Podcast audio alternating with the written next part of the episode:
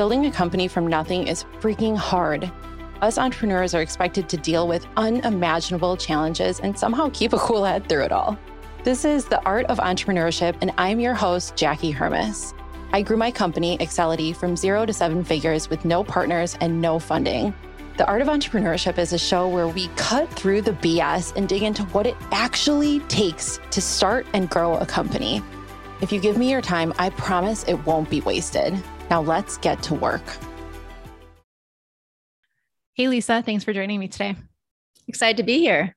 Yes, me too. Okay, we're going to jump right into the questions. So, I was reading your bio and all about your book and, and everything that I could find about you on the internet. And I want to talk mostly about the experience that women have in business, because I know that is a topic that's near and dear to your heart.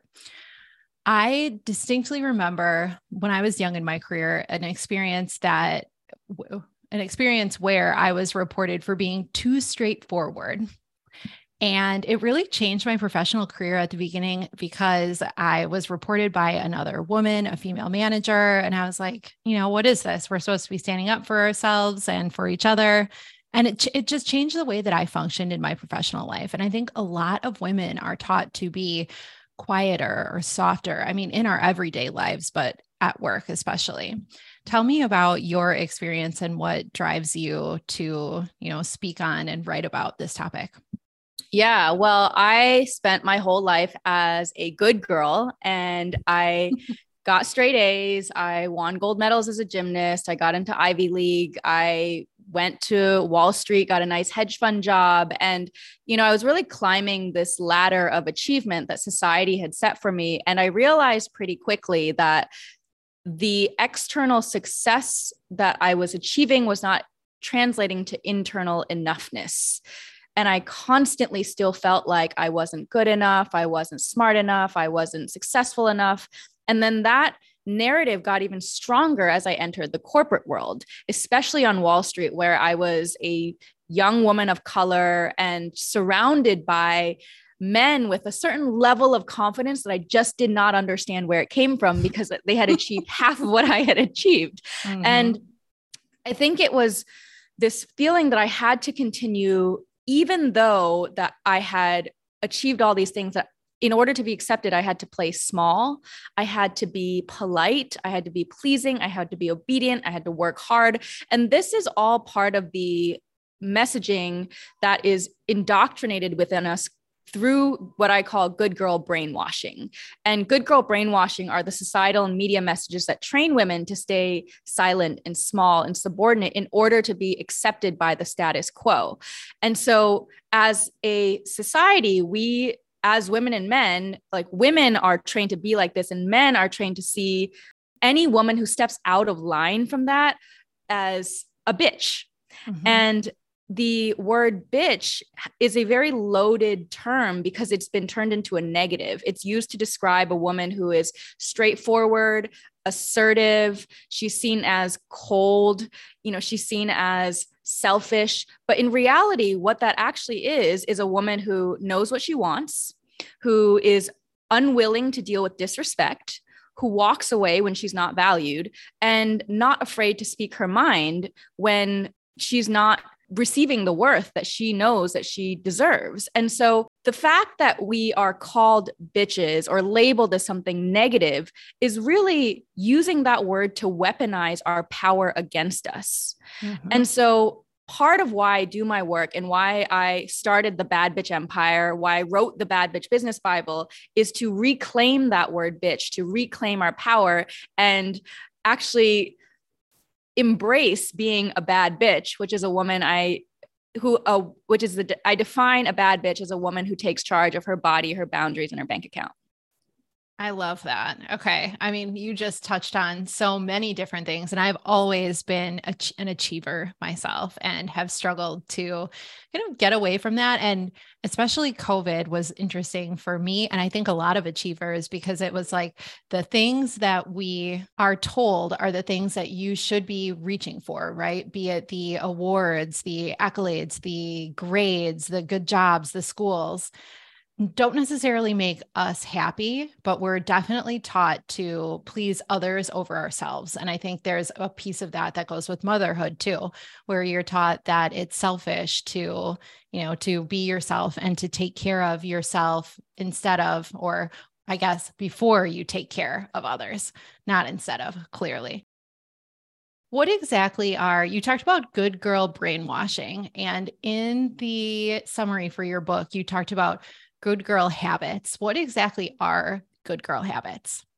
Good girl habits are things that we're taught from a young age in order to be accepted. And it's things like perfectionism, people pleasing, staying silent, staying obedient, um, trying to be polite for the sake of being just politeness overall, um, sacrificing yourself for the sake of others, not being too loud, not being too pushy, not stating directly what you want.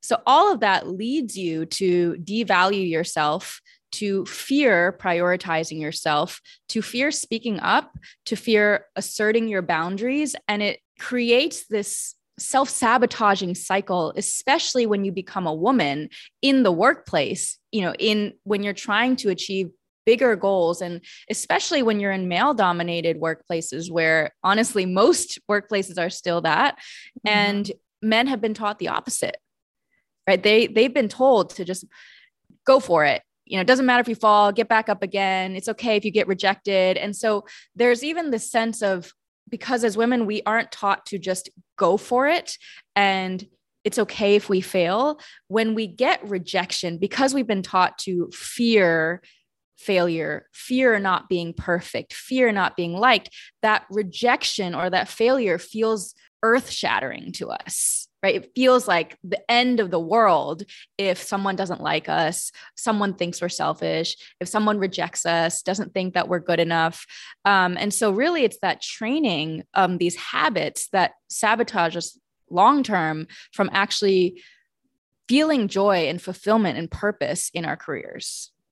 When did you figure out that you had all of these habits or maybe some of these habits? Like, what was the mm-hmm. turning point between figuring that out and then deciding to take next steps toward being a bad bitch? well, I would have to say that it's really about the experience that I know all women experience, and it is the small paper cuts. It is the gradual feeling of being overlooked undervalued, assumed as inferior, and it just wears down on you, right? There's there's almost like it's not one moment, it's a continuous cutting away at your self-worth and your respect. And until one day you just snap and you're like, wait a minute, this is not how it works. And so there's, I think there's always that moment, and that moment when a woman wakes up and you have to wake up from this and feel a sense of true injustice for yourself, for other women. Like, it's not normal that women receive only 2% of all funding. It's not normal that the wage gap has not moved in 20 years. It's not normal that over 90% of Fortune 500 CEOs are men. Like, it is actually unnatural. And it's I think it's like when you allow yourself to really feel anger like at the injustice of like what's happening in the world like this is actually insane that we think it's normal that it is so out of balance. Um and tapping into that anger is something that also women have not allowed been allowed to express right so part of like we're allowed as societally to be sad right to be frustrated to be stressed and anxious but a woman who is mad is labeled a crazy bitch right mm-hmm. she's like she's off her rocker she's too emotional but why is it that men can be angry right mm-hmm. they're like mm-hmm. oh he's just that's his like rage he's a man and the the thing is there was that moment when i really experienced like i allowed my full body to experience rage. And I had never felt that until like five years ago. And I was like, wow, this is powerful. Um, and it's it's that's the moment when you start to realize like your insecurities or your self judgments those self doubts that does not serve you anymore because you have a greater duty to move the needle if you have the gifts that were given to you with a voice you know freedom to express yourself the intelligence to really think deeply and to share with an audience um, to or to even advocate for someone next to you. Like that is real power that women have. And when we tap into the the full range of emotional depth that we have which is deeper and greater than most men. Mm-hmm. um, that is really when we start to feel our power. And i think that's when i shifted into bad bitch mode because i was like you know screw the guy who thinks i'm a bitch. Screw the guy who like says i'm too assertive. Like or who and by the way and i think this is one thing that you really need to think about because really being a bad bitch is also about not caring about the opinions of the people who don't matter. Because too often you know we care about what do these people on social media think of me? What does that guy think of me? What is and it's it's like if you're not one paying me or two directly adding value to my life why should i care what you think of me and especially in this day and age where we're not supposed to be for everyone, right? Mm-hmm. Everyone has their tribe and the types of people who they really resonate with. And so you don't need to care about the haters, the naysayers, the people who are going to call you names because you're standing up for your values if you know you are in line with your values. Yeah, exactly. Ooh, that was like a whole sermon. I loved that. Okay. I don't want to give away the whole book. So, would you have one or two tips? And then, of course, people can get the book and we'll talk about that in a minute. But do you have one or two tips on what women can do so they are realizing they have these habits? They are being picked at by society over and over again. And mm-hmm. then we get mad. And then what? you get mad and then you figure out how to channel that rage into productive, creative output, purpose driven, intentional output.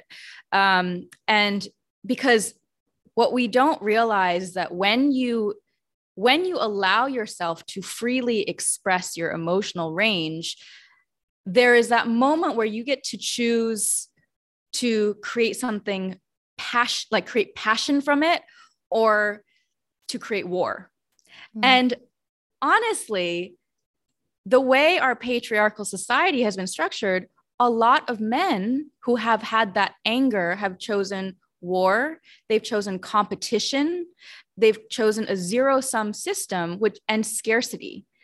And that's when we think about like our whole capitalist structure, which is based on making people feel like they're not enough. Mm-hmm. They need to win the next award. They need the next job promotion. They need approval from, you know, the next millionaire, then billionaire, then whoever. Then you need a bigger house than the next guy, better car, uh, whatever. It never ends, right? It's like, when is it ever enough? Um, and I think as women, we really have the power to think through how we channel our emotions and a, and I think a woman's natural place to go isn't to create war. We want to create a better world for ourselves, for our children, for our families. And there is a great metaphor that I remember around um, it's like when men are given a system to create, imagine, imagine there's a forest, right? Men say, okay, we're going to build, we only want to focus on like the biggest, highest, tallest tree. Like that's the only tree that matters. And women are like, no, we need a whole forest. What about the soil? What about the wildlife? What about the sun? What about the birds? What like the forest matters, right? and that's the type of that's the type of culture and system that women could create if we realized our power. Um, and so I think it's really about then choosing the values of collaboration, choosing the values of self empowerment, choosing the values of, you know, intention and purpose that w- the way we want to build. But it's it's really allowing yourself to dream bigger than you think is possible. I call this and this is in the first chapter of the book your bad bitch dream. And that's how do you visualize a dream where anything that you want could be possible and you start by asking what could go right instead of what could go wrong. Um, and so i think yeah really it's just channeling that in in the way that we as women naturally will channel it mm. We talked about that exact quote on a podcast a couple weeks ago. So you're really bringing it all back around for everyone that hasn't checked out the podcast featuring Ike Winter. Okay, so we're coming to the end of time. You said you you mentioned a club. I want to hear about that. Yeah. And then your book is also coming out this year. Tell me when and where people can find it. Yeah. So, first, the Bad Bitch Empire Investor Club is our club where we train women on how to be confident angel investors to invest in high growth female led companies. And so, every month, we give women access to female led investment opportunities that are creating exponential impact in the world, whether in women's health, um, high growth technology, in uh, economic empowerment, sustainability. So they're all values that we care about. Um, and the biggest thing is really helping women make investments into the types of companies that align with their values. Um, and it's also where we get together as members to really talk through um, what are our victories what are our commitments what do we need help with but it's it's at the end of the day about learning together investing together and growing together and then um, the Bad Bitch Business Bible. Um, it's the 10 10 commandments to breaking free of good girl brainwashing and taking charge of your body, boundaries, and bank account. And it is coming out on September 26th. You can pre order it now at badbitchempire.com. And you can also listen to the Bad Bitch Empire podcast, which comes out every week to teach you how to take charge of your body, your boundaries, your bank account. And we talk all about investing and taking charge of different areas of your life so you can become the bad bitch you always wanted to be. Love it. Love everything. I will be going to pre order immediately after this. Okay. I have one more question. Yes. We talked about lots of different things today, lots of topics. If listeners are walking away with one key takeaway, what is it? You do not need permission to be powerful. And I always say that a woman steps into her full power not when she is finally given permission to do so, but when she realizes she never needed it in the first place. Mm, and that is the word. Thank you, everyone, for listening today. And thank you so much, Lisa, for being here. I really appreciate it. If you got value out of this episode, or you know someone who is interested in checking out the book, please share this with just one person to help us grow this podcast. And I'll talk to you next time. Thank you.